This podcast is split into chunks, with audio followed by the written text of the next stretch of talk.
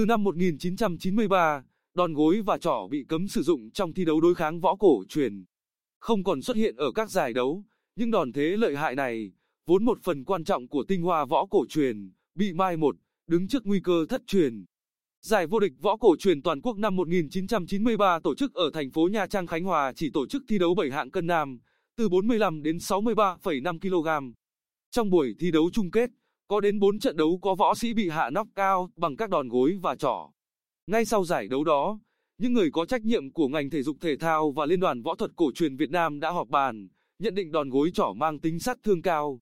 Từ đó, luật thi đấu đối kháng được chỉnh sửa, các đòn gối trỏ không còn hợp lệ.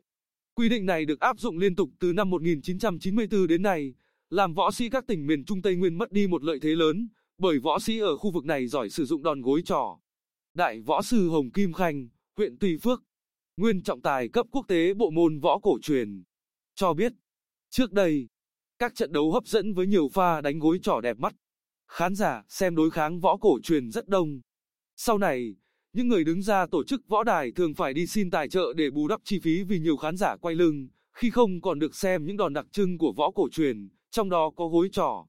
Hiện giờ, nhiều người từng coi võ đài cách đây trên dưới 30 năm vẫn muốn khôi phục lại đòn gối, trỏ để các trận đấu thêm phần hấp dẫn, gay cấn. Nhiều võ sư cho rằng gối trỏ là một trong những đòn đặc sắc, hiệu quả, nên cần bỏ quy định cấm để bảo tồn và phát huy tinh hoa của võ cổ truyền Việt Nam. Võ cổ truyền bao gồm tất cả các đòn thế. Trong huấn luyện quyền thuật vẫn có cả gối, trỏ. Nhưng khi thi đấu lại không được sử dụng khiến việc truyền dạy dần mai một.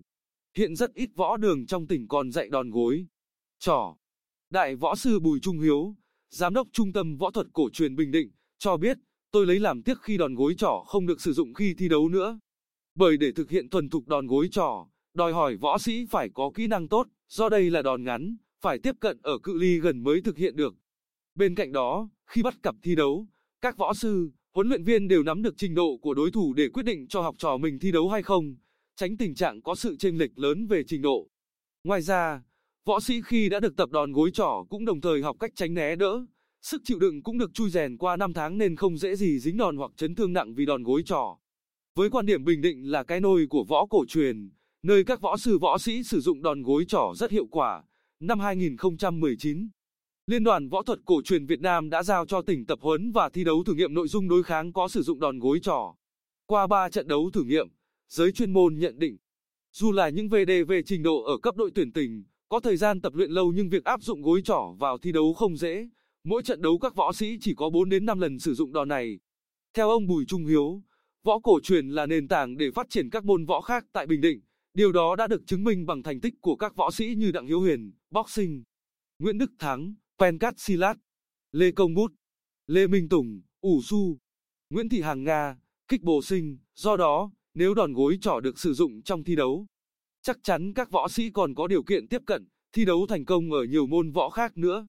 Liên đoàn Võ thuật Cổ truyền Việt Nam đã có kế hoạch tổ chức một hội thảo về Việt Võ Đài, trong đó có bàn về tập luyện và thi đấu đối kháng có sử dụng gối trỏ. Nếu tham dự, tôi sẽ đóng góp ý kiến để tiến tới gỡ bỏ quy định cấm đòn gối trỏ trong thi đấu. Điều này góp phần gìn giữ bản sắc và tính đa dạng của võ cổ truyền, nhưng tất nhiên cần có lộ trình thực hiện bài bản, ông Hiếu chia sẻ.